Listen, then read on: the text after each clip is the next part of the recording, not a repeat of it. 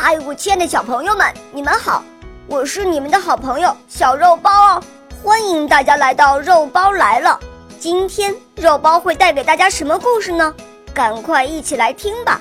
喵。狮子与公牛。狮子准备杀害一头大公牛来庆祝他的生日，于是他不安好心地找到那头公牛，说道：“今天是我的生日，我要杀一头羊来招待你。”公牛心想：“我明明是吃素的，狮子一定有什么阴谋，我得去看看才行。”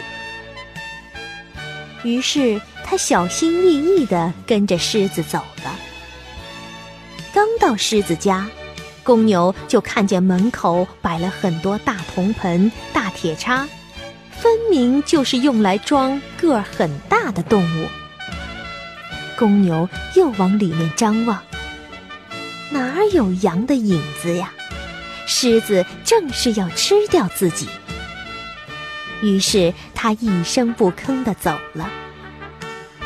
狮子在一旁烧开水，准备宰牛。见公牛要走，他赶忙大喊说：“我好心好意招待你，可你为什么还要走掉呀？”